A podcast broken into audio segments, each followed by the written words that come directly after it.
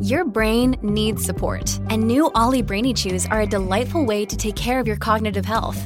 Made with scientifically backed ingredients like Thai ginger, L-theanine, and caffeine, Brainy Chews support healthy brain function and help you find your focus, stay chill, or get energized. Be kind to your mind and get these nootropic chews at olly.com. That's O-L-L-Y.com. These statements have not been evaluated by the Food and Drug Administration. This product is not intended to diagnose, treat, cure, or prevent any disease. This podcast is brought to you by Natwani Coalition's Farm Talk podcast. They have been serving the Hopi community since 2004 by working to reaffirm and preserve traditional Hopi farming. Go to natwanicoalition.org to learn more. That's N A T W A N I coalition.org. Native Community Capital is your trusted partner for home loans or financing your business. Visit us at nativecap.org or call us at 855 628 2272. Let's work together to rebuild tribal economies. You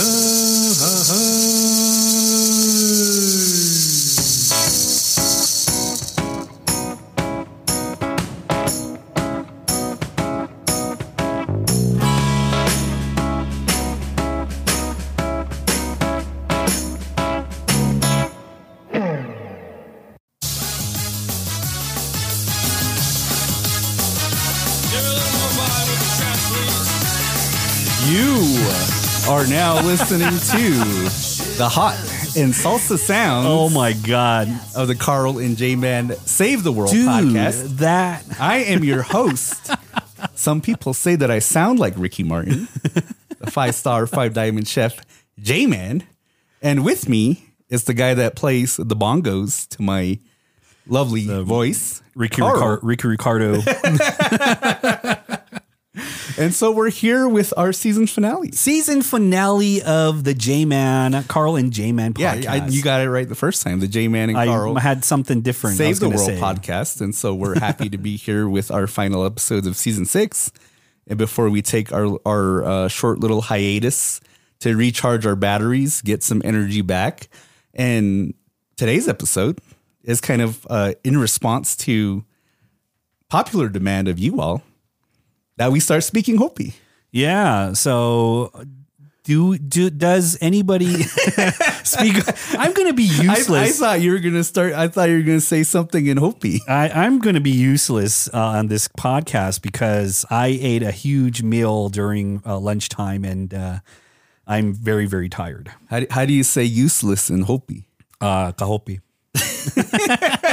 Everything's gonna Every- be everything's gonna be a in, yeah. in this episode. But you know, before we get into the main part of our episode today, we got a lot of people to, in Carl's words, congratulate. But in J Man's words, a lot of people to thank, and so we definitely love to thank our season six sponsors: Terraform Development, Coenvioma Law PLLC, the Natwani Coalition, and the Farm Talk Podcast.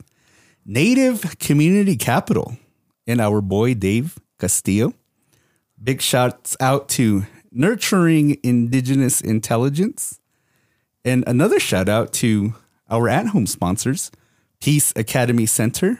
Shout out to Kay, KNEF. And then we'd also like to give a shout out to our staff that works very hard around the clock for the podcast. Shouts out to Stacy and Kelly. And then also, I'd like to thank our 30 pack circle of givers. All right. Yeah. Well, while he's pulling that up, you know, thank you everybody that has donated or sponsored us throughout season six. I really appreciate it. We actually really appreciate it. And without your donations, we, you know, I would be tired all the time. So You didn't say congratulations. Um, they don't need congratulating because they're the top people out there. So they're they're the ones they're the true people out there that that keep this show running. But I'd like to give a big shouts out to some special people. Shout out to Alexis Cahey, Michaela Williams, Terry Hanani, Troy Lamovaya, Deidre Leslie, Shane Kobe Dempsey, Noel Koyahoma, Aaron McEmrys, Shane Talayamtiwa, Jairus Mark Billigody, Donovan Goldtooth, our boy, and past guest of the podcast, Dion Sania, Millard Kawanyama, Gary Lomayesva, and Michelle Holden. Thank you again for 30 pack sponsors. I mean, you guys are the true group that keeps us alive and keeps us going. We're, you know, we're we're very very thankful for that. Big shouts out to our 30 pack circle of givers who keep us alive, fed, and tipsy most of the time to be able to roll out the jokes for the podcast and throughout. And so uh, I don't know if there's any other congratulations that you'd like to give out, Carl, before we come back with season seven. I like to congratulate you, man. yeah? Yeah, yeah. Oh, I, wow, I- thank you. I congratulate you because Which one's the clap button? you don't get a clap button. Wrong button. and that's why I don't handle the switchboard. But congratulations to you because you actually do all of the production part of it, and I just pushed the bu- red button. You just do press the I red just button. I just pressed buttons. And, and a big congratulations to you too, Carl, because uh, this was one of our most successful seasons. Yeah, it was. And I know that you were responsible for some of it to some degree, although I, at the moment, off the top of my head, I can't quite figure it out how you contributed, but I'm sure that you did. I com- contributed a lot, making you look good, making you sound good. making me sound good. And so uh, I guess if we're done congratulating and thanking, let's get into uh, let let's start speaking Hopi. All right. Itam Hopi uh, totani. Is that is that how you say it? Yeah, that's pretty much how you say it. All right, guys. All right, guys. Let's talk Hopi. Let's talk Hopi. And I guess, you know, kind of want to give some context because as I try to explain, Carl, you know, sometimes context is important Yes. when you're talking about certain things. Yes, And it is. I, from our, I believe it was last season when we had our Hopi Lavai episode where we talked, I guess we didn't really talk Hopi, but we talked about talking Hopi. And so I think what that was was, um, I, I think that the response that that garnered was a lot of folks were saying, "Oh, I thought you guys were going to speak Hopi. Yeah. Or, I thought Yeah. you guys were going to provide lessons on speaking Hopi because then you know I think that's such a huge demand out there, especially in Indian country. A lot of people wanting to learn how to speak their languages. Yeah, exactly. I mean, like, you know, I was taught uh, through So and Kwa, and we speak pretty much Hopi on a daily basis. On the each- daily, Yeah, on a daily basis. Like, um, like you know, what what are you doing? Kwa calls you things like uh, Nuksiwa and uh, Hanuk Hoya. Nuksiwa means lazy. And Hanuk Hoya means uh, always hungry. But and then you know I, I'm pretty sure that there's some sort of body of data out there that reflects that unfortunately that the languages are being lost. Yeah. not just for Hopi but tribes throughout Indian country, and you know there's various reasons as to why people don't pick up the language, and it's really interesting because I think you and I had a conversation very recently driving in the car where you and I we both thought that you know the information that we acquired by our caregivers, you through Soul and Kwa, me by my parents and others, that we thought that it was a common thing to learn that. Oh yeah, That yeah. we thought that the education that we received as far as language culture was something that was provided to everybody Yeah. equally. Yeah. But then not realizing until we got older and started communicating with peers of our around our age group that we actually know a little bit more than a lot of people our own age, which to me was kind of um, was uh, surprising. you, you know, I, I made that statement where it says that, where I stated in my, I think it was in my uh, solo episode that uh, we were the last group that kind of knew how to speak Hopi to mm-hmm. each other. Mm-hmm. And I didn't think that a lot of us, especially our group, that doesn't know how to speak Hopi or kind of, or understands it in a way. Because mm-hmm. not a lot of us had that that opportunity to learn from the elders or learn mm-hmm. from you know inside of the kiva or mm-hmm. learn from just general in public. Mm-hmm, and you know, it's interesting because then you know there there are I guess common there's common knowledge for certain things that everybody learns, yeah. And usually what the common information about what everybody learns pertaining to language is usually learned in some sort of institutionalized educational setting. yeah Numbers, for example, right? yeah Circuit, layim, yeah. bayum, nalayim, zivo, navai, zangat, nanai, be, bakt, Yeah. For the most part, everybody knows that. Yeah. But the interesting thing is that I didn't learn how to count past 10 until I was probably in my early teens. Uh-huh. But I knew a lot of other things in Hopi. Another common thing that a lot of people learn in Hopi is colors. Yeah. Uh, Sekyangpu, Petosim. uh, Sakwasa. Uh, let's see. Si, did you say Sikyangpu? Oi. Uh, let's see. Um, Sakwa, Sikyangpu, Petosi. Laetsa. Uh, yeah, Koyutsa. Um, you have Kahopi. One, one that one that reflects you, uh, ma- Masingpu, which means gray, in reference to Masi, which means gray elbows or gray knees. Gray, gray, gray everywhere. Lembi, which means black. Yeah. Are, are other colors, and so you know, I think those are probably the most common colors. Sakwa means blue, Palangpu means red, Sikyangpu means yellow. You know the way that I always, when I first learned colors, because that was another thing that I didn't learn until later Uh-huh. in, in my early life was colors. Uh-huh. But I always remembered yellow, Sikyangpu, because lemons are yellow Yeah. and lemons are sour. And how do you say sour in Hopi? Uh, Sikya. Sikya, Yeah. Sikyangpu, Yeah. sour color.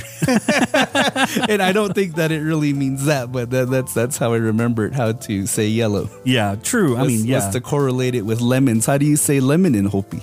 um, yeah. How do you? I don't. I don't know if there's a word for lemon. How do you say orange in Hopi? Um, olensi. Olensi, Yeah. lemon. Sikya olensi. Yellow orange. Mm-hmm. I never. I don't eat. I don't eat lemons to know to know that. You're like one of the few Hopis that don't eat lemons. Yeah, it's weird because I just don't eat lemons. it's weird. And, and so you know that's kind of like I guess like the real the most common stuff that folks learn directions to I think is Yeah. another thing of common that people learn. So going back to um, the orange, you know, we because a lot of the like a lot of the fruit is is like through um, uh, Spanish, Spanish, the, the Spanish type. The, the more common the fruits. more common fruits like the uh, mansala or like you know the um, Apple. apple like- Manzana. yeah and and then like the orange there's i don't know if there's like a a word for orange in um I, I think there is like um, naranja or naran naranja or something like that in Spanish. Spanish. But how come we don't have that? Like we call it like ol- olenzi. Olensi. and you know that that is a good question because then when you think about like Spanish words like like uh, horse for example, Yeah. right? The Spanish word for horse is uh. Yeah. But in Hopi we say cowayo. Yeah, yeah. Which is, you know, very similar, but for other types of things that the Spanish brought with them that it doesn't translate, like you said, orange, naranja. yeah. Orange in Hopi is olensi. Yeah, that's we. I just I just thought about that. Or So sometimes like- we just adopt the Spanish word apple, manzana, cheese, queso, yeah, like mansala. Yeah, manzana, no, that's Spanish mansala. manzana. Is it manzana? And and so, Either way. e- either either way. And um, but what are some what are some of the more difficult words out there that you know that that aren't like a real common thing that a lot of people know? Uh, What does that mean? uh, black. Black. well, you know, I, I I guess really uh, from from from me growing up, right? Like I I grew up with so and Kwa too as Yeah. well to, Yeah. to to an extent because I mentioned before in prior episodes that both my parents worked and so that I would be dropped off with so and Kwa uh, or my other soul. And one of my soul would take me with would take me with her to different places. And when I used to listen to her speak Hopi to older people, they spoke Hopi differently Yeah. than how Hopi is spoken today. And it's real interesting because there are formal words for certain things.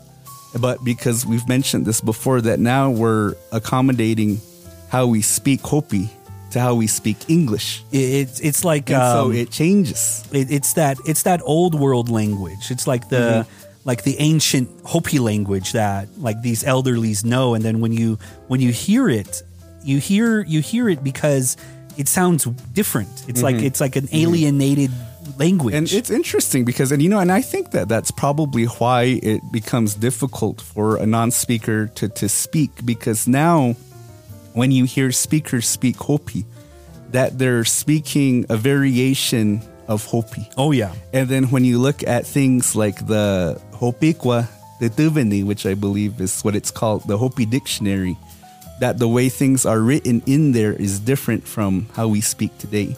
Or if you look at uh, uh, Ekkehart Malotki's uh, Bedbug Night Tales work, there, there's a famous book out there. I believe it's called uh, The Bedbug Night Tales and Other Sexual Stories, Other Sexual Hopi Stories, Oh, yeah, yeah. Encounters, or something like yeah, that. something like that. But in this book, it has old Hopi stories, Yeah, and in on one side of the page it's English, and then on the other side of the page it's Hopi. And you know, I've always thought that unless you knew how to speak Hopi, it's very difficult to read Hopi. it is Because then, you know, especially for being like a non linguistic person, you don't understand what the little symbols on the words mean or how that changes the sound. And so, when, every time that I've asked for language lessons from my father, he'd write things down for me, but he'd write it how, in his mind, how he thought it sounded. yeah, And so yeah. it wouldn't correlate with the dictionary or it wouldn't correlate with Malotki's book. And, and so that's kind of how I learned.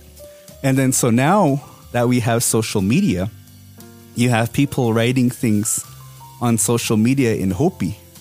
yeah, And then you and I have spoke about this this small little group of what we call Lavai police out there. Yeah. Who want to go around and correct everybody's how they Oh. spell Hopi. this this uh, this reminds me. I was listening to a podcast, and uh, I might just give a shout out to uh, this is called Borica Stand Up. Okay. and this one guy he's uh, from um, like the like South American and he's uh, Borican. Okay. And so in his podcast, he said that uh, there are variations of spelling Borica, one with a K, one with a Q, and one with a C. Okay. And then he's like, why do we, why does it, why do we care about that? And so he said that it all sounds the same. It all sound, it has that variation of the same thing. But let me tell you, he said, um, the reason why I don't spell it with a Q is because Q is a modern word of the Spanish language. Q is the uh, the modernization of like uh of the the K. The K is more of the dominant side, and the C is more of the feminine side. So in his podcast, I like to spell it with the C because it, it's more of the feminine, and we're more of the maternalistic part of um, culture of the Boricans here. He was telling me, and I was like, "Oh, that sounds a little interesting there." So a lot of like a lot of our language is with Q's, like spelled with Q's. Or at least the spelling of it. At least the spelling of it, like uh, qua.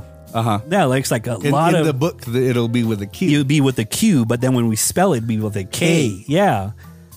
But it's like uh it's this weird way of spelling spelling things like that. So I was thinking, I was like, wow, this is this is very interesting, you know, like how how he thought that you know the Q is actually like the Spanish like um queso, you know, it's with the Q pre- Mm-hmm. Q, yeah. yeah. Like the Q spelling of it. So I thought that I, I found that interesting. Well, I guess speaking, I know we're going a little bit longer on our introduction. Yeah. But speaking of stories and speaking of, you know, because um, I, I was part of a leadership program. And then a part of this leadership program, there was a language component to it. And then Yeah. they brought in, you know, a linguistic and, you know, talking about the different subsets, I guess, of Hopi. Yeah. And talking about, I guess there's an actual alphabet out there for Hopi. But of course, you know, the, the, the basis of it is based upon the English alphabet. Uh-huh. And then uh, the teacher, because you know I'm from Third Mesa, and no, but Tuvingta, I asked her, "What about the rolling R sound?" and our teacher or the linguist, she was from uh, Second Mesa. Yeah. She said to me, "There's no rolling R's in Hopi." As ah, yes, there is. Yeah. Then how do you spell Waddy? but, but I guess now's a good time to take a quick commercial break. All right. Nurturing Indigenous Intelligence is a grassroots organization based on the Hopi Reservation. They work to alleviate the hardships in the community through acts of giving, from distributing school supplies, volunteering at various places, and working to expand their services. Follow them on Instagram at Nurturing I Squared and on Facebook at NI Squared Team to find out more. Terraform Development is a Navajo and Hopi owned engineering, architectural, and project management firm located in northern Arizona. The company has full time staff and comprises of Navajo and Hopi employees. Terraform services include civil engineering, residential design, drone mapping, and project management on projects for your need. Terraform is a Priority 1 Navajo certified business and Hopi business license certified. Contact Terraform Development at T E R R A the number 4 ORM.com and follow them on Instagram at Terraform Development. Coenvioma Law PLLC is 100% native owned and operated, founded by Vern Coenvioma. Their practice areas include corporate law, business transactions, finance, economic development, gaming, casino development, online gaming, real estate, environmental permitting and approvals, telecommunications, government affairs, employment and labor relations, historic preservation and cultural resources, and energy. Coenvioma Law is committed to making positive and lasting change in our communities as they support nonprofit volunteering, community activism, and employing Indian preference in hiring and vendor relations. You know, um, prior to that, you know, um, the rolling R's, like Rodriguez. Rodrigo. That's that's the rolling R there. That's that's the reason why I, I hope he's like that. It's like our our our intro our, our title to this um, episode is uh, speaking Hopi ni kyang baisok pahan kwat yatang. You're just speaking English. it's uh this is not a Hopi podcast. That's why. But now, and, and we always forget to do this. We always forget to do this. Uh, We have a guest. We have a guest We have a guest in house we here. have a guest today, and we have a guest that is somebody that understands and speak Hopi, and so we'd like to welcome to the podcast Mr. Darren Melvin. An so ko ko na napasapi halate yap mama. Um, this is the first time I've actually listened uh, to this podcast, so thank you very much for and being a part of this podcast. Uh, I'm very happy. So thank you. An so ko ko. Cool, Darren. Well, thank you for for Yeah. joining us. And you know, Darren, you're somebody that I've gone to know. I think over the last two years, and you know, with our journeys here and fro, being involved with dun, dun, the the tribe. Yeah. and and you know, uh, and so you know, I got to learn that you know you you are pretty uh pretty knowledgeable and fluent in the Hopi language, which you know I think is pretty admirable for a guy your age. And you know, and I think that you know you and I, Carl, we get a lot of compliments when people find out that we're we comprehensive Yeah. to a degree in Hopi. You know, I told you most recently because we were at the store and we ran into an older individual that both you and I know, and then you were speaking Hopi to him. Yeah. And then we walked away from the car, and then I told you, I said, you know how you get in good graces with the old people around here Is you, you show them that you can speak, Speak Hopi. Hopi, yeah. and then they treat you differently. Yeah, you know you- they really treat you special. Yeah. when they know and understand that you can speak Hopi, and so, and Darren, that that's kind of a a, a skill set that you have. So if you can just kind of uh, introduce. I guess really who you are within the Hopi community, and then let us know how you learned how to speak Hopi. Okay. Uh, uy, napay teran yan pahan ma chok yang na hos po yan hopi ma tuan napay pas um, si chong mo vita angka ni yang napay um, itaso amo mam uh, uh, kok yang sa mo vita ki tapiwa. Um, I also uh, just for those of you don't know, my name is Darren Melvin. My Hopi name is Huspua. I'm from the village of Sitsumovi. And we also, I also live with my grandmother up at uh, one of the new Hopi communities, uh, Spider Mound, or, or Uelopaki as they call it. But in Hopi, I guess that would be uh, Kukyang Tumuvi. Uh, but it actually goes by a Tewa name, which is Uelopaki. Um, but beyond that, um, I am currently the chief of staff for the vice chairman's office here in Hopi. And through this, as, as um, Sutta kind of said and, and gave reference to, this is how we've kind of met each other and been involved and in the same circles for over the last couple of years. And and so Darren Carl and I kind of gave our um our opinions as to why you know the language is important. Can you share with us you know what your thoughts are behind the language, especially Hopi specifically, and what you see contemporarily out there within our communities regarding our language? Well, I agree with everything you guys just said. You know, language is um, is very important, and I, and I liked how you gave a lot of reference to the current issues that we have regarding the Hopi language right now. All of the things that you kind of spoke to in your intro about how the language is changing, the way that we we speak it um, is changing, accommodating our English. Uh, word order is one of those perfect things. Um, uh, in Hopi, uh, you know, not to get too technical here, but the verb in Hopi language tends to come at the end.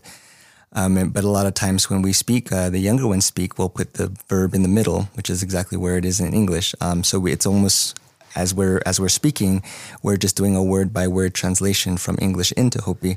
Uh, how that's changing, but for for me, you know, um, working with the tribal government and everything, we we're kind of charged with trying to preserve the good things in Hopi all the time, um, and one of which is very much uh, the language. The language is very important to our identity, to our practices, to our culture as, as Hopi. And to lose that, I think, is, is very uh, daunting to us, you know. And so at this, you know, like you said, we being part of that generation that's kind of right at the threshold between still having some f- awareness and fluency in the language and the next generation who has very, very little. Um, it's very um, uh, important for us to kind of look at the, the means to uh, continue that the language is passed on. Um, and I have, I've always had a very uh, deep interest in language. Um, and I speak a number of languages, not, not Oh, just wow. Hopi and, and, and, uh, and English, but, um, yo hablo español, eh, y yo falo portugués también, y, y, uh, je voudrais, um, um, uh, je peux parler un peu français. French And is so- the language of love, Carl. Yeah, I speak that during nighttime. So, you know, um, I mean that that's very very interesting. Oh, real, real thing. Well, I, you know, it's interesting because you know we talk, you, you, we've talked about, I guess, the the transgression of our languages, and I think that you know you really see it on social media. Yeah, that's yeah. what I've always said. You know, Yeah. social media is this wonderful thing where you see exactly what everybody thinks, and you know, you have a lot of different Hopi youth on there, and then you know they'll be saying things, and this is kind of one of the things that I can't really figure out is that because you see some of our younger people writing certain things in Hopi, but the way that they write it, in my mind, is kind of incorrect in terms of, I guess, proper Hopi. And I can't figure out if they're writing it that way because it's slang or are they writing it that way because they saw somebody else write it that way and they think it's correct. And, you know, an example, I guess, is that um, sometimes you'll hear, you'll see people write some, they'll write uh, is ana, is ana, which means, uh, I guess, uh, in, in, uh, ow. Yeah, like a real big owl. like a real big ow. Is Anna. yeah, like oh man, But ow. then they'll use the is Anna in places where they should be saying something like istati or is a aheti, Yeah. which are phrases that are involved with overwhelmingly like, oh wow, like when you see yeah, something. yeah, Talking about quantity. Quantity, quantity. When you're, uh, how much money do you have? Uh, um, um, he's a, see right then. um, he's a, see if I, Is Anna. na na hundred dollars pa nima. Is a heti. Is Anna. Is ana. that hundred dollars must really hurt in your pocket. Spelt that bien. Napay yung sinom napay ngasta siva to. Anyway, but yeah, exactly. Yeah, I do see that quite a bit as well. Um, and it, it has to do a lot, especially even you know going off of that. There's a lot of expressions. Uh, part of what you just said that um, there's a lot of expressions that have both female and male versions. yeah. yes, yes, Yeah. that's another And, one. and a lot of that is is used incorrectly. Even nowadays, when we say that you see the greetings on a lot of these promotional videos, or even you know when people say good morning, a lot of times they'll say you know lomata longva, but uh, the thing is, is that loma is only specifically for males, and a lot, but a lot of Yeah. that is also used by females, um, whether intentionally or not. Or you know that's something that often gets uh, lost. Uh, my my my factory settings in my mind because you know you hear the jokes in the villages kind of the inappropriate the non PC jokes that you know our people make in the villages and so when I see a female on social media say lamata langba in my head I, I almost want to respond oh I didn't know you had a kwesi so who's this butch here? That's my sisters that do this. So oh dear. Uh, well, yeah, but th- that is exactly what, what you guys were referring to. Is that that's part of the the sensibilities of language, the registers of language that get lost um, as languages start to deteriorate, and it's those small nuances that are always lost first. And when you try to kind of going back to what you guys uh, alluded to earlier, trying to police people to speak correctly, um, people don't always take too kindly to that, especially from younger individuals who you know try to correct them um, because there's that age barrier there. But it is definitely something that you know we have to try to address as as uh, tactfully as possible. I guess. And and I guess you know for for somebody that that's trying to I guess communicate more in Hopi, especially like on social media. Uh, of course, you know you always encourage somebody to speak Hopi or or Yeah. to communicate themselves in Hopi. But one of the thoughts that I've always had is that I'm a real stickler for for accuracy. I, I, I guess as it relates to relaying information, especially about like Hopi, about tribes, because we're such a small population that when you communicate yourself, that you're really, I, I guess, kind of like a, a small source of information and that it's important that when you communicate yourself that you communicate yourself correctly because you never know that somebody might be looking at you as as as a means of an educator. That I'm going to learn from you in how you communicate yourself. Mm-hmm. So when you're on social media I guess communicating yourself incorrectly and Hopi that others are going to look at you and communicate themselves similar to you. Basically you're teaching I, I guess a easier way to say is you're teaching other people how to say something incorrectly. you know, um, the biggest thing that's around here is that uh, introductions of yourself. Like, there's a lot of variations about how to introduce yourself. Like, you know, you just said that you were uh, from this village here, and uh, you know, there in in my mind, uh, the Miss Hopi, the Miss Hopi committee. The, the girls there, they learn how to speak Hopi basically through Through, through Miss Hopi. yeah, the through Miss Hopi thing. And then, you know, they're introducing themselves as, hi, my name is this so and so. I'm from this village, but in Hopi in a way. And you kind of, kind of give them the correction of like, no, um, you're not the only one from that village. You're from, from the, you know, their people are from that village. Like, you know, the, the bunk, sino. No you know. bunk, see, no. Ouais. And um, you know, it, it's interesting that you say that, and you know, I, I guess this is still a part of how our language is changing, because now you know, as as workers of the tribe, that we're very aware that a lot of our programs, a lot of the nonprofit programs out here, that they like to market themselves utilizing the Hopi language. And what I've seen is that a lot of our communications out as far as marketing goes is that we're catering our language to how you speak English. And for example, today, Carl, that you know we were working on something and we were communicating with a, a visitor Yeah. out here. Hope you big shout out to uh, Dr. Amanda Jeremiah, who taught us something very important today. and, and we'll talk a little bit more about what that is at the end of the episode. But we were showing her, you know, a, a card that you generated, and on there, I think it said uh, "Sonwak nik lolmat ye silvani." Yeah. which which translates into uh, living a good life. And then we explained to her that as a person, you would never say that phrase because you're saying it from a female and a male context. And and sorry out there, Hopis are very still have our heads in this biological world. So as it pertains to our language, so you know, as as somebody that's biologically a male, Yeah. Yeah. that I would never say sonwak because that's a female term. If I were to say that phrase as a male, I would say uh, lolmat qatsit ye silvani yeah. because then that correlates to the male.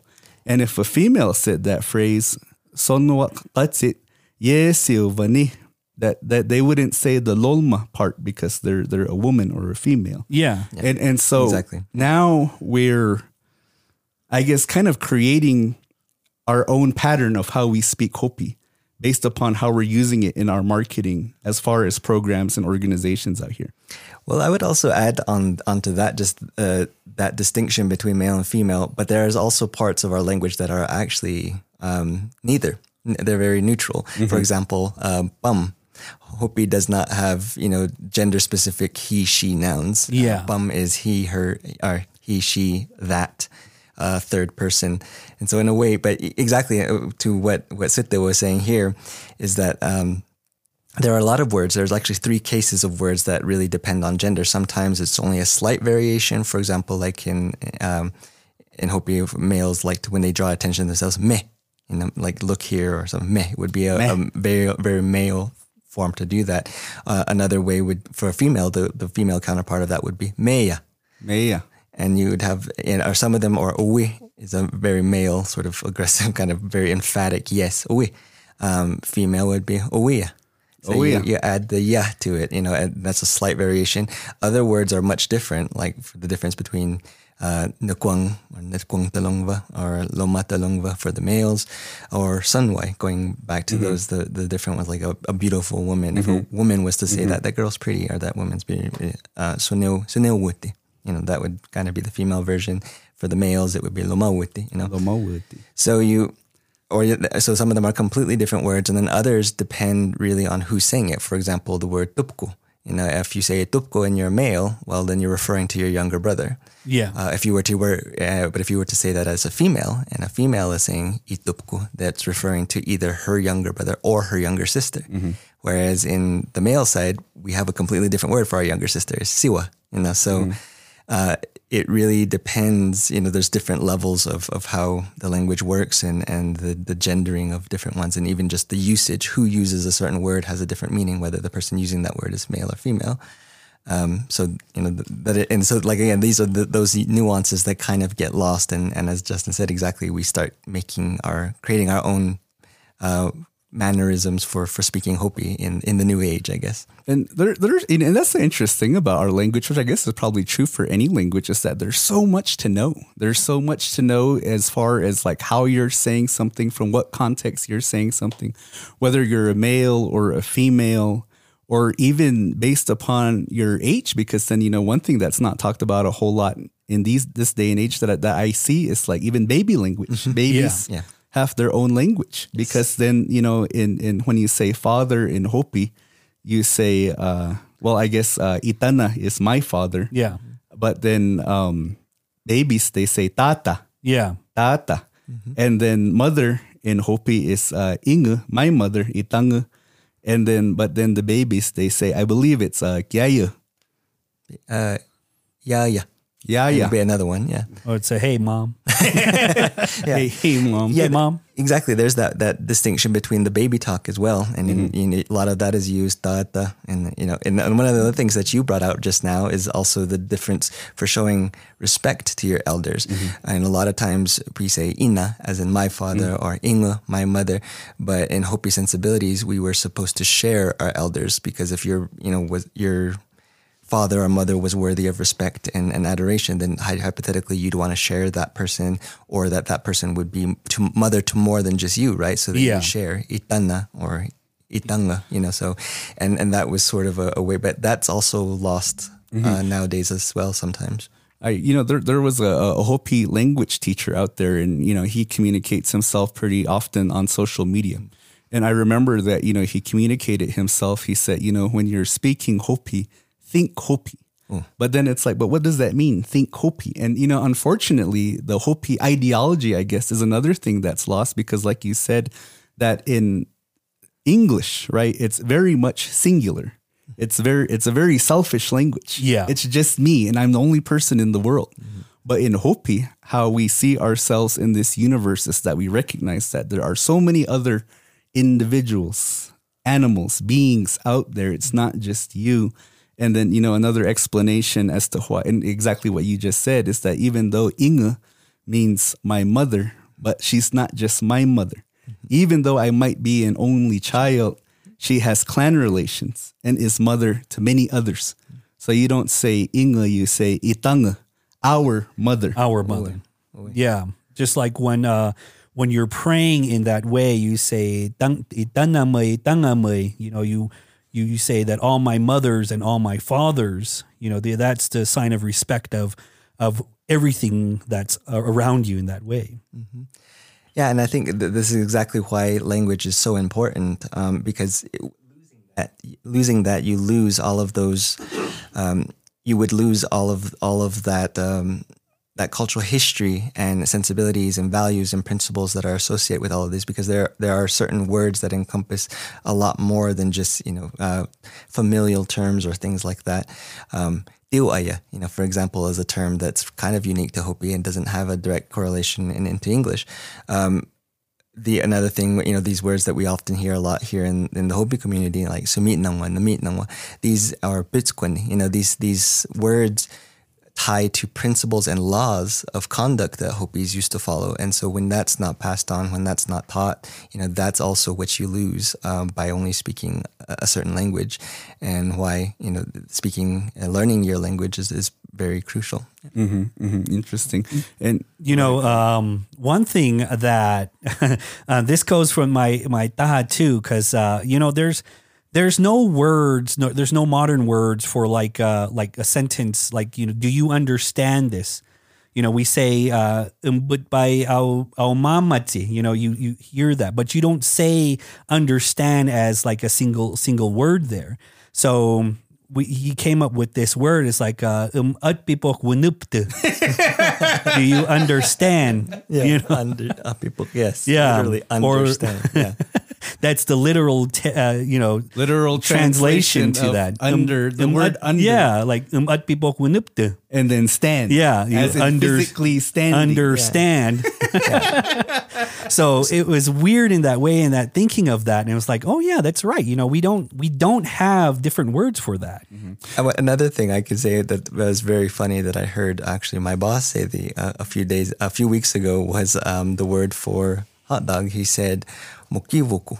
Yeah, And that literally was, you know, a hot dog. Um, so and and and uh, Darren, I, I I would not be able to uh, live this down if we didn't do this Levi episode without me asking you this question. How do you say Frank's Frank and beans in the Hopi? Frank and beans. I don't know the answer, but I was hoping that you would. Frank and beans. I don't even know what that is in English.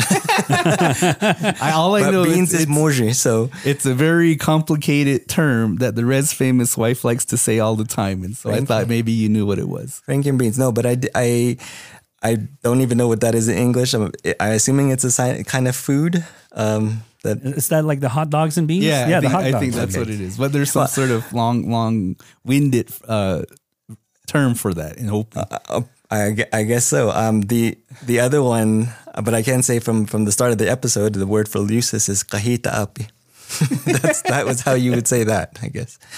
Uh, something Uh, that's useless. you know, my uncle he he stated this term too, like for aspirin. You know, the aspirin was um was wasn't a word that Hopis use, Mm-hmm, so he would um. Uh, so he said that kuri uwikbi. So that's uh, ass burn. wow. And you know, one of, one of the things that because I mentioned at the beginning of the episode that I was part of this program and we had this kind of language uh, session, and you know, the fun part for me was uh, talking about different terms of items that didn't exist within our Hopi universe, but now have terms. And so Olinsi was one of them, a word for orange. And, you know, me being from Munkapi, that, you know, we're kind of uh, uh, singled out a lot of times and, you know, we're basically classified as our own own types of Hopis. and you know, but one of the things that I really got from my father is that, you know, we do have our own language as mun as Munkapis, that, you know, there are certain things that we say. And so, you know, quiz a question for both of you guys is how do- how do you say airplane in Hopi? Masataka. Yeah, I don't, I, I don't know. Never Say ba wrote on it. masataka. Munkapis we say uh Epleham. Epli- Epleham. and then the other one too was uh, sneakers. Ah, ngajisan tutsi. I just say totsi. Munkap language is uh Napali. Napa. Napali. What what about that term uh, genna? Which actually comes from the word Kenneth. Oh, really? Yeah, it's a name, and apparently it was some gentleman historically. Here's your historical linguistics. No kidding, really? It's actually a, a, a some gentleman that was a little bit of a A little bit kina. a little bit know, exactly, and it became he became his own word. Yeah, and it was something that uh that we then used for that. And so, so you know, I always thought that kina meant uh, the R word. Yeah. Off, basically. Yeah. Yeah, yeah, you're a little bit off, a little Yeah, bit slow. you're a Little little, bit- bit, little Wait, bit a slow. little bit gennarded. so yeah, and, and that that was kind of where that comes from, and so it's from so it comes from the name Kenneth. Weird. And you know, it, it's I guess it's really interesting as as individuals that kind of grew up with the language, but then yet you know growing up with English as well, because there's a certain Hopi word too that I always think about because learning it as a kid, I always thought it was an English word, and that word is uh, yogo. Yogle. Yogo, because then every my dad would give me a haircut. He would give me a haircut often, and then he would say that he would say yogo. Oh, you you mean Yoko and then you know and then so basically what that means i guess is uh to to kind of bend down. bend, bend down Yeah. bend down and then that this whole time I always thought that that was the english word but then you know and then you know kind of referencing our farming tools yoktaka Yeah. which i believe is tied to that word mm-hmm. yogo bending Kind down of in a tool stoop, stooping position. Yes. Yeah, stooping yeah. tool. Mm-hmm. And so, you know, kind of it's interesting, I guess, to see where our language fits in with things that we've always grew up with in mm-hmm. terms of those kinds of tools. Yeah, and it, it even like the generation of new words or or words they they tie very interestingly sometimes to to Hopi culture. You know, for example, uh, the word for popcorn. You know, Yeah. moktuki. You know, the moktuki it, it refers to the hail because of the way that it looks and, and its appearance, but it also matches very much into Hopi culture. Always thinking about water and having a primacy on water, being that we live in the desert. So. You know, some of those things, l- learning the etymologies behind the words is sometimes very informative to, to the thought process behind what Hopis were thinking. And I guess, you know, I, I kind of had this thought right now because I think that all three of us, I guess, as being um, comprehensive within the language to, to, to a de- degree, that us being educators and then teaching people that want to speak Hopi, because then, you know, as, as a parent, you know, I'm always doing my best to try to teach my kids at least words and, and how they're properly used because then you know i guess really in in a way in this day and age as being a speaker you're kind of untangling yarn. You're untangling and you're trying to educate people on the proper way of saying certain things. And like throwing something in the trash for example this day and age they'll you'll hear somebody say umpay tuva. Mm-hmm. That that literally means throw it away. Tuva means throw mm-hmm. But then the proper word is mm-hmm. maspa. Maspa means discard. And then so it's always having to teach my til- children that maspa is the right word to use because that means discard. Discard, to throw But when I tell you tuva, then that means to throw. Yeah. Yeah, exactly. It, it, it's it, it's a it is a challenge, and so a lot of what I've tried to do um, through my time working with the Hopi tribe, as well as you know in my work prior to that, is in learning my languages. I've kind of gotten to a method of how how best to do that. Um, to answer the the question that you posed at, at the start of the after you introduced me um, was how did I learn I learn Hopi, and and a lot of it was just you kind of have to know um, the right words in a way the, to cover the most ground. And there's a lot of studies that have been done where, you know, in terms of linguistics, which is my background, um, that, you know, 2000, the 2000, 2000 most frequent words in a language cover about 90% of what, what you'd hear in daily conversation. Um, so if you can focus on those 200 or 2000 most common words, you give yourself a very good foundation to to start with because a lot of times, you know, they just say, and a lot of people will say, just go there and, and listen to them. And when they speak to you, you'll pick it up. Not really. You have to have something to work off of. Otherwise, you're just, you know, hearing a lot of input thrown at you and having no comprehension uh, to even start from. And so having the best comprehension, you know, starting with the most frequent 2000 words, uh, in any language, you build that foundation and then put yourself into that situation so that you can, it, by- you kind of game it a little bit where you want to put yourself in situations where you'll understand the majority of what you hear, uh, say maybe 80%, 70%. That way, whatever the 20% or 30% is that you don't know, you can pick up by context. And, and that builds the comprehensiveness that you need, the acquisition for the language to actually speak it. Um, but a lot of times, like what you were saying, a lot of times the way language is taught in school, um, it's very uh, here's this phrase, and you learn that phrase, and, and that's it. You You're, know, you're Uh, learning the phrase. you're- You're, you're not learning- learning the language. yeah, yeah, you're learning the phrases or you're learning vocabulary, but in it, be able to utilize vocabulary and be able to change the language, change the words that you're learning. Um, you know, the difference you can you can learn, you know, the base for father, na, you know, but then to be able to conjugate it in a way to ina, unna, itana, amunna, you know, naam. Naat, those kind of things, you, you need to understand that and you need to be able to use it in in in the context of, of spoken language. And there's a lot of things that uh, that can't really be taught in a way. For example, even in English, for example, we can say the phrase, you know, the big red, big red dog, right? But um, but you that sounds more natural to a native English speaker than say the uh, red big dog. You know, so why is that though?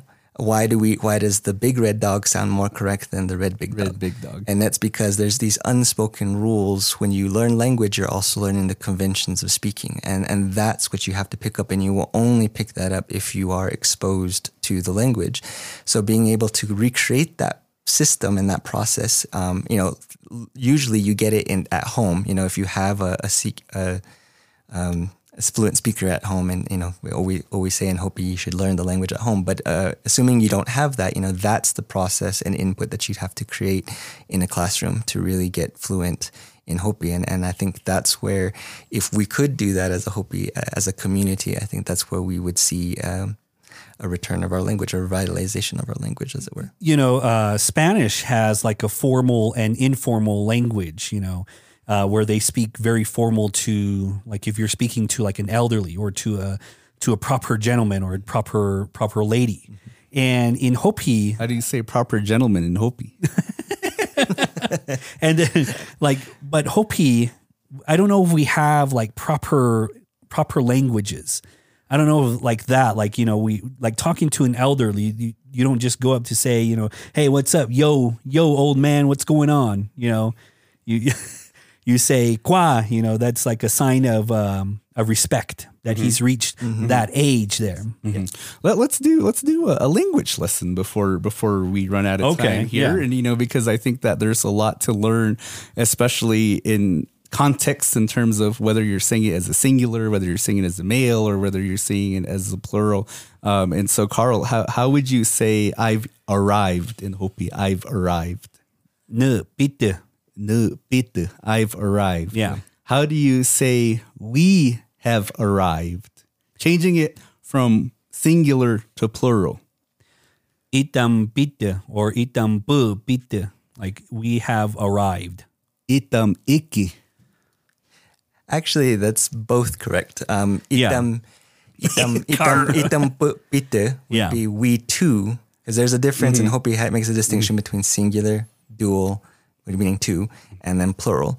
So yeah, itam pite would be we two arrived, and then itam iki, we three or more as Mm-hmm. a group arrived. Yeah. So Y- Yeah, it just depends on like the how many people are coming with you. yes, exactly.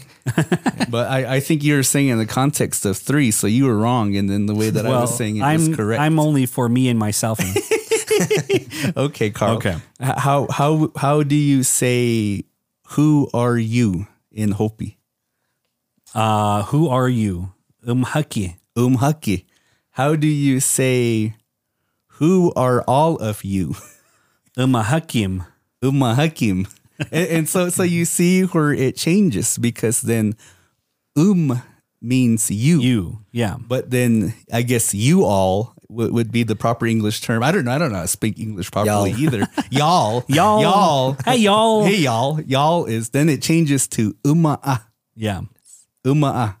And then uh haki is singular. Yeah. Who are you? Haki. But then when it becomes plural, then it's hakim. Yeah. Hakim. And you know, and I, I think that that's kind of where a lot of um, people that are trying to learn get thrown off because then now when you think about plural in the English language, you just throw a S on there. You throw a S on anything. Yeah. Or, or if you're uh, like the, the Savum, you know, Sonics, you throw an S on places where they don't belong. But then when it's the Eng- Hopi words, then the, the end of the word changes. And it depends on what word you're saying on how it changes. Because then an example, I guess, is um, to depart. To depart in a singular way is to say uh, nakse. Yeah. Nakse. I, I'm going to depart. I'm going to leave. By nakse. But then when you say it in a plural way, depart, the whole word changes. Then it becomes nankwasa or or non nankwasa, I believe is, is is a way of proper way of saying it. Yeah. Or like, uh, or like if you're saying it in a sentence, itam itam bu by ni mani, you know, like we're we're leaving now, like Mm-hmm. Going home. Yeah, we're going Well, home. well, I think Nima means going, Going home. home. Yeah. Specifically going home. yeah, But then general, the part, basically, I'm trying to show that I'm right and Carl's wrong. But there, like like what you said, there are variations to the Hopi language and how you structure it in in that way there, because it's not all just linear, like you know, apple apple to apples or Apple is apple no matter what. yeah, apples and Or apples. apples. Yeah, Apple apples. yeah. And and so so Darren, uh, can you can you uh, give us, I guess, an example of of uh, what what you see is most common in terms of what trips people up when they're trying to speak Hopi? Well, I think definitely the plurals is one of them. It's not as simple as simply adding something to the end. Uh, sometimes it is. For example, koayo goes to koayom. You, you just add an M, uh, canelo, canelum, things like that. But sometimes it's a little bit more complicated. It goes from wuti to Mumuyum. so completely different. Mumuyum is a completely different word for plurals. But another thing uh, that is often hard is that Hopi doesn't, um, for somebody who's, uh, let's say, an English speaker, starts off as an English speaker, um, one of the biggest issues would probably be, I would say, is the fact that Hopi doesn't have really any tense. um, No, what I, what no I, sense of time. yeah, well, what I mean by that is Hopi is much more concerned with how an action happens rather than when it happens. So, for example, you would have um, something that is ongoing. So, um, for example, say you're writing something, ben, benta, you know, that means I am writing, uh, would be English translation to that, versus ben, meaning something that has been written uh, in, in a singular action. So the difference between benta, benta and pena is uh, basically that it's talking about the duration of it. Benta meaning that it's ongoing. It talks about the elongation of that action of writing. Pena talks about the action as a whole. Um, so the difference is how, and then Hopi also breaks it up to other times, like for example, bentiva, starting to write.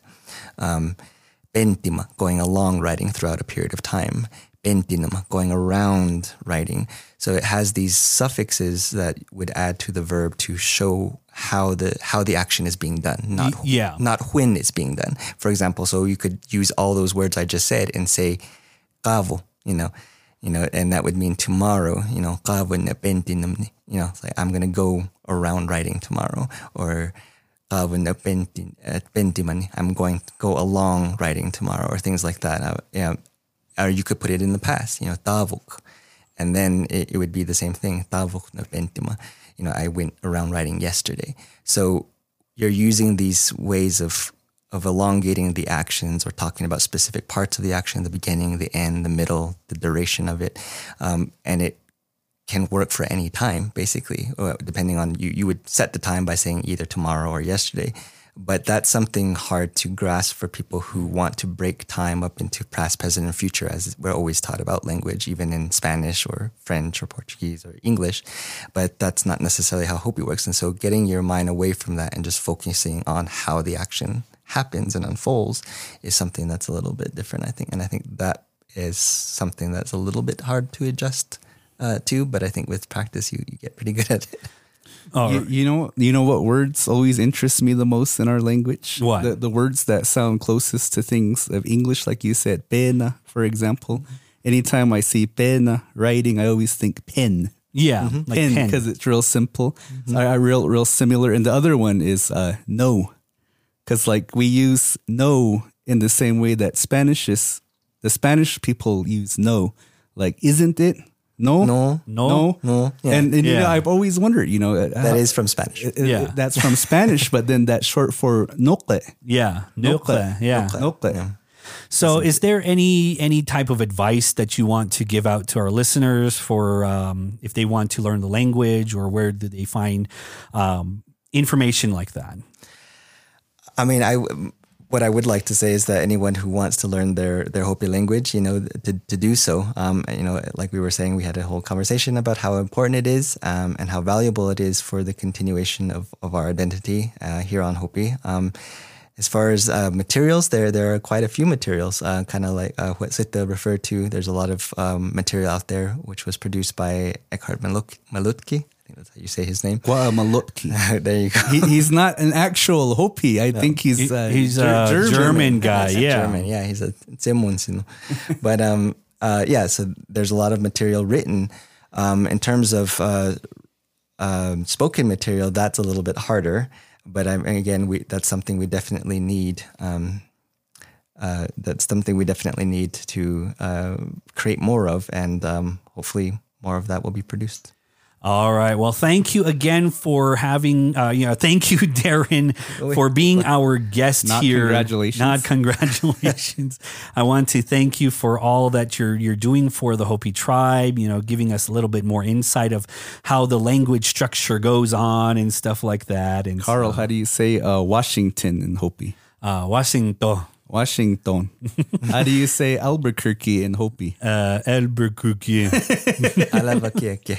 and, and you know so uh, you know just a friendly reminder if you guys want to donate something to us go to anchor.fm slash cj podcast 85 to become a monthly donor it's 99 cents or 99.99 or if you want to just donate a dollar or more go to buymeacoffee.com slash cj podcast to donate a dollar or more And if you're not following us on our social medias, you can find us on at Carl and J-Man all across the boards, Facebook, Instagram, Twitter, and just like to thank everybody out there again for helping us to reach a successful season season six. Kwak kwai. Ma. Ita mo basta ta. Wait, Even what, though- why everybody you know I, I, I forgot what I was going to say. Ko kwa ma biu itamu mi biu tu anang tap ya ovi you know am no bastu al highlight him. na spang na spang ka ni kyang itam kahita na bote itam by ni kyang Oh. na itam mo itakay basta tam All right. Well, my name is uh you know my name is Carl and this is my best friend J-Man. Hey, happy J-Man so long kwak kwak